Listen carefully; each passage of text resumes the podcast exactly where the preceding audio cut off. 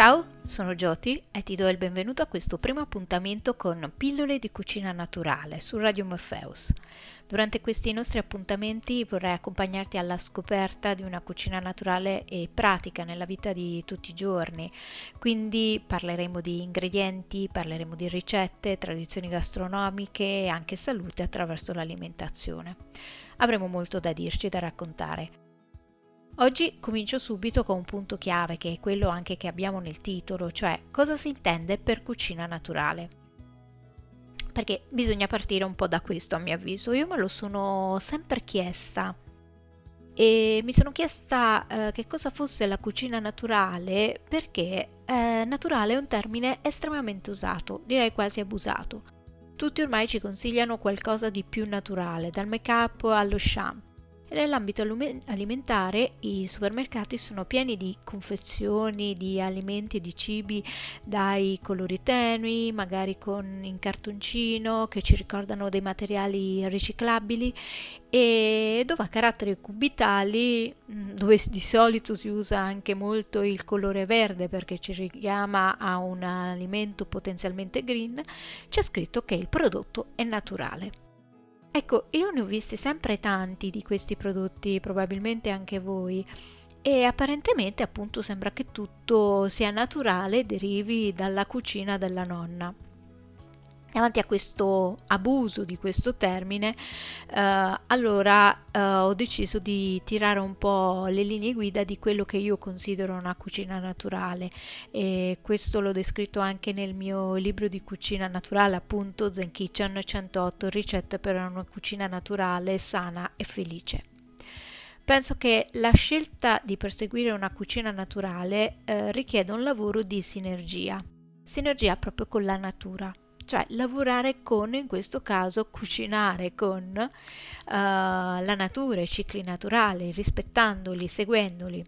Ciò per me implica che ci sia un rispetto delle materie prime, per cui non vengono forzati i processi di trasformazione e raffinazione al tal punto che a volte ci rendono irriconoscibile un prodotto finito rispetto a quello originario.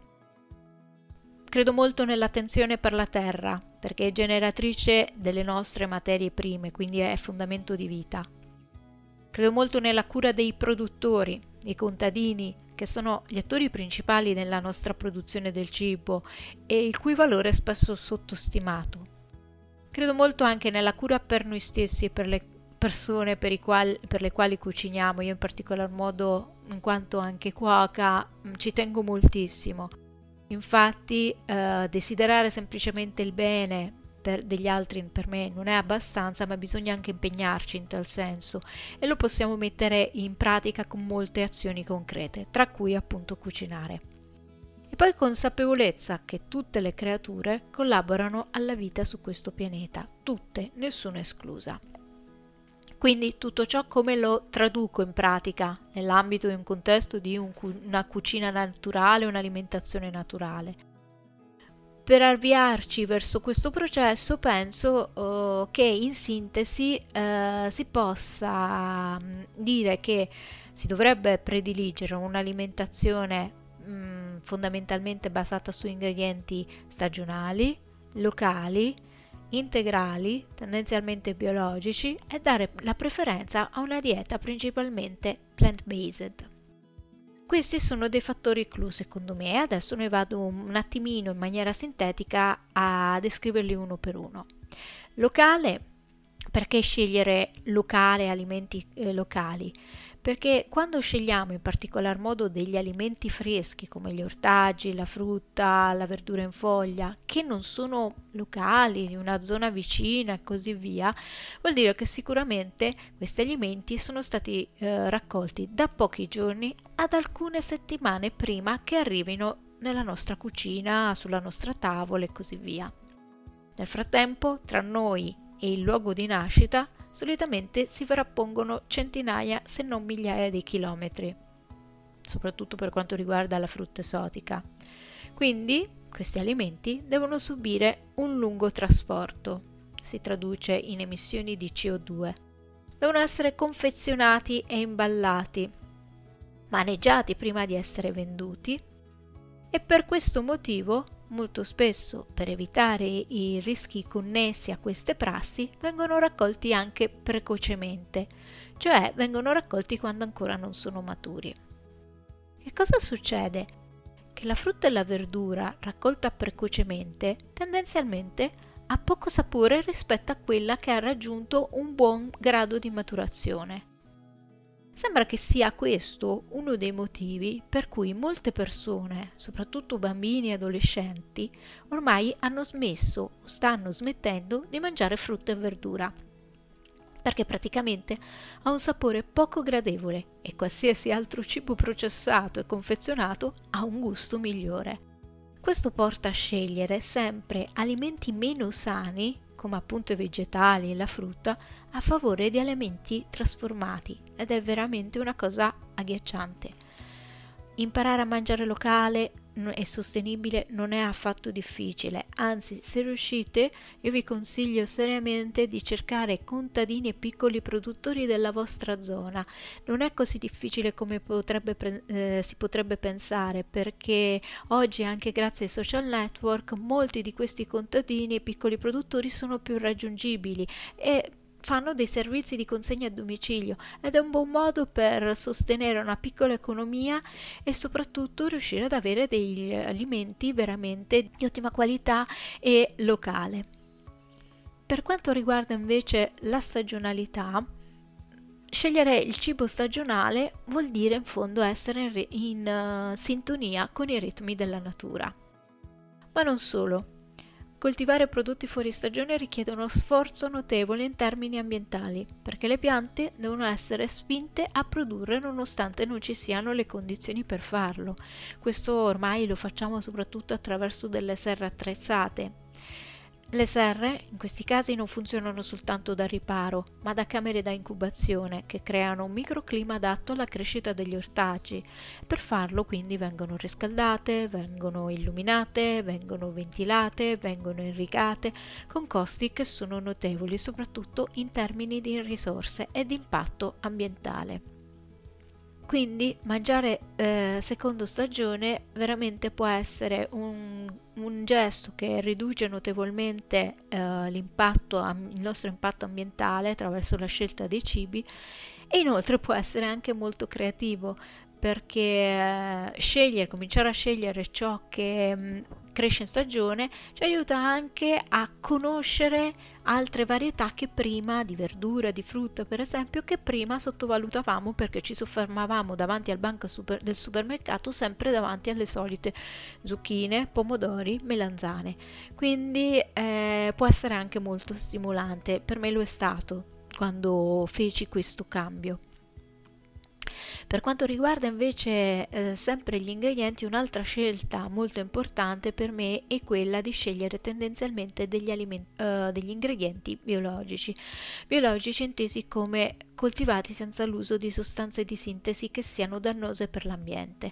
Ciò significa di solito scegliere una produzione meno invasiva per il suolo e per le fonti idriche, e spesso più sana anche per noi, perché ancora ci sono molte università che reputano che il novanta per cento dei pesticidi non sono stati testati abbastanza da poter essere considerati sicuri sugli effetti collaterali a lungo termine. Scegliere alimenti biologici inoltre significa evitare inquinamenti delle falde acquifere del suolo, quindi del nostro suolo e della nostra acqua. Biologico non significa ovviamente per forza delle certificazioni e prezzi esorbitanti. Eh, uscite da questo binario, perché in realtà esistono tantissimi produttori, anche qui bisogna un po' cercare, ma ne esistono tanti di produttori che non fanno assolutamente uso di pesticidi o diserbanti di vario genere, ma non usano nemmeno certificazioni. Si impegnano ad essere semplicemente custodi della biodiversità, usando delle tecniche tradizionali per coltivare i loro terreni. Vale la pena veramente trovarli. Un altro punto che mi sta a cuore è quello della scelta di ingredienti integrali. Integrale di per sé significa intero, completo, che non manca di nessuno dei suoi elementi costitutivi. Per capire meglio l'importanza degli alimenti integrali è opportuno spiegare anche il loro contrario, cioè gli alimenti raffinati. La raffinazione consiste di per sé in una serie di trasformazioni che permettono di eliminare una o più sostanze da un alimento per renderlo meno grezzo. Nella maggior parte dei casi, quindi, il processo di raffinazione in sintesi tende ad impoverire un alimento e molto spesso a concentrarlo anche in maniera eccessiva. È quello che accade per esempio con lo, con lo zucchero raffinato, lo zucchero bianco. È un alimento estremamente concentrato. Un alimento integrale invece è comprensivo di tutte le sue caratteristiche naturali originarie. In alcuni casi, ovviamente, in base alle proprie caratteristiche, alle proprie esigenze personali, può essere, diciamo, opportuno scegliere anche degli alimenti eh, semi-integrali o raffinati, ma in generale è importante che siano presenti in percentuale minore nella nostra alimentazione rispetto a quelli integrali. Favorire tutte le volte che è possibile alimenti integrali, in fondo, vuol dire favorire un alimento più naturale rispetto a uno un pochino più manipolato. Veniamo poi all'ultimo punto che mi sta a cuore, che è un'alimentazione a base vegetale. Se c'è una cosa in cui concordano ormai tutte le ricerche scientifiche degli ultimi anni in campo alimentare, è che dobbiamo assolutamente aumentare le calorie che provengono dai vegetali nella nostra dieta, per prevenire e curare la maggior parte delle malattie croniche del nostro secolo, il diabete, le cardiopatie, i tumori, le obesità. Non solo, oggi sappiamo che non può più esistere una dieta sana che non tenga conto anche della salute del pianeta. L'alimentazione a base vegetale ha un impatto ecologico minore sul nostro pianeta rispetto a un'alimentazione carnivora. In sintesi, curerebbe non solo il corpo un'alimentazione a base vegetale, ma tendenzialmente curerebbe anche le ferite che abbiamo inferto al nostro pianeta. Scegliere un'alimentazione principalmente o completamente a base vegetale, oppure aumentando i giorni in una settimana in cui adottiamo questo stile, è un passo che ci permette di costruire seriamente il nostro futuro e quello dei nostri, fe- eh, dei nostri figli, e soprattutto quello del nostro pianeta. La dieta di ogni popolazione non si è mai basata solo su fattori culturali, né tantomeno gastronomici, ma soprattutto su fattori di tipo biologico e ambientale, quindi anche oggi dovremmo farla evolvere proprio in virtù di questi parametri. Quindi integrale, biologico, locale, stagionale, plant-based sono dei piccoli pezzi della cucina naturale per me, e spiegato così si capisce che tutto ciò è parte poi anche di uno stile di vita decisamente più ampio e comunque anche molto concreto. Per me è un modo di agire in questo momento storico in cui ci troviamo, quindi per me cucinare naturalmente è un modo anche di prendersi cura in maniera totale, perché inevitabilmente mi prendo cura non solo di me stesso, ma anche delle relazioni e del pianeta, e non credo che ci sia un benessere reale se non cominciamo a guardare al di fuori del nostro piccolo orticello e estendiamo lo sguardo a tutto ciò che accade intorno a noi. Allora sì, possiamo cominciare a costruire anche il nostro benessere. Per oggi ci salutiamo qui. Vi aspetto al prossimo appuntamento con le mie pillole di cucina naturale per entrare veramente nel vivo degli argomenti. Intanto continuate a seguirci sul nostro sito w w w punto radio morpheus punto i t oppure sui social, per esempio su Facebook nella pagina Radio Morpheus. Me, Gioti, e la mia cucina naturale la trovate sempre online sul sito zen kitchen punto i t e sui social sempre con questo nome. A presto!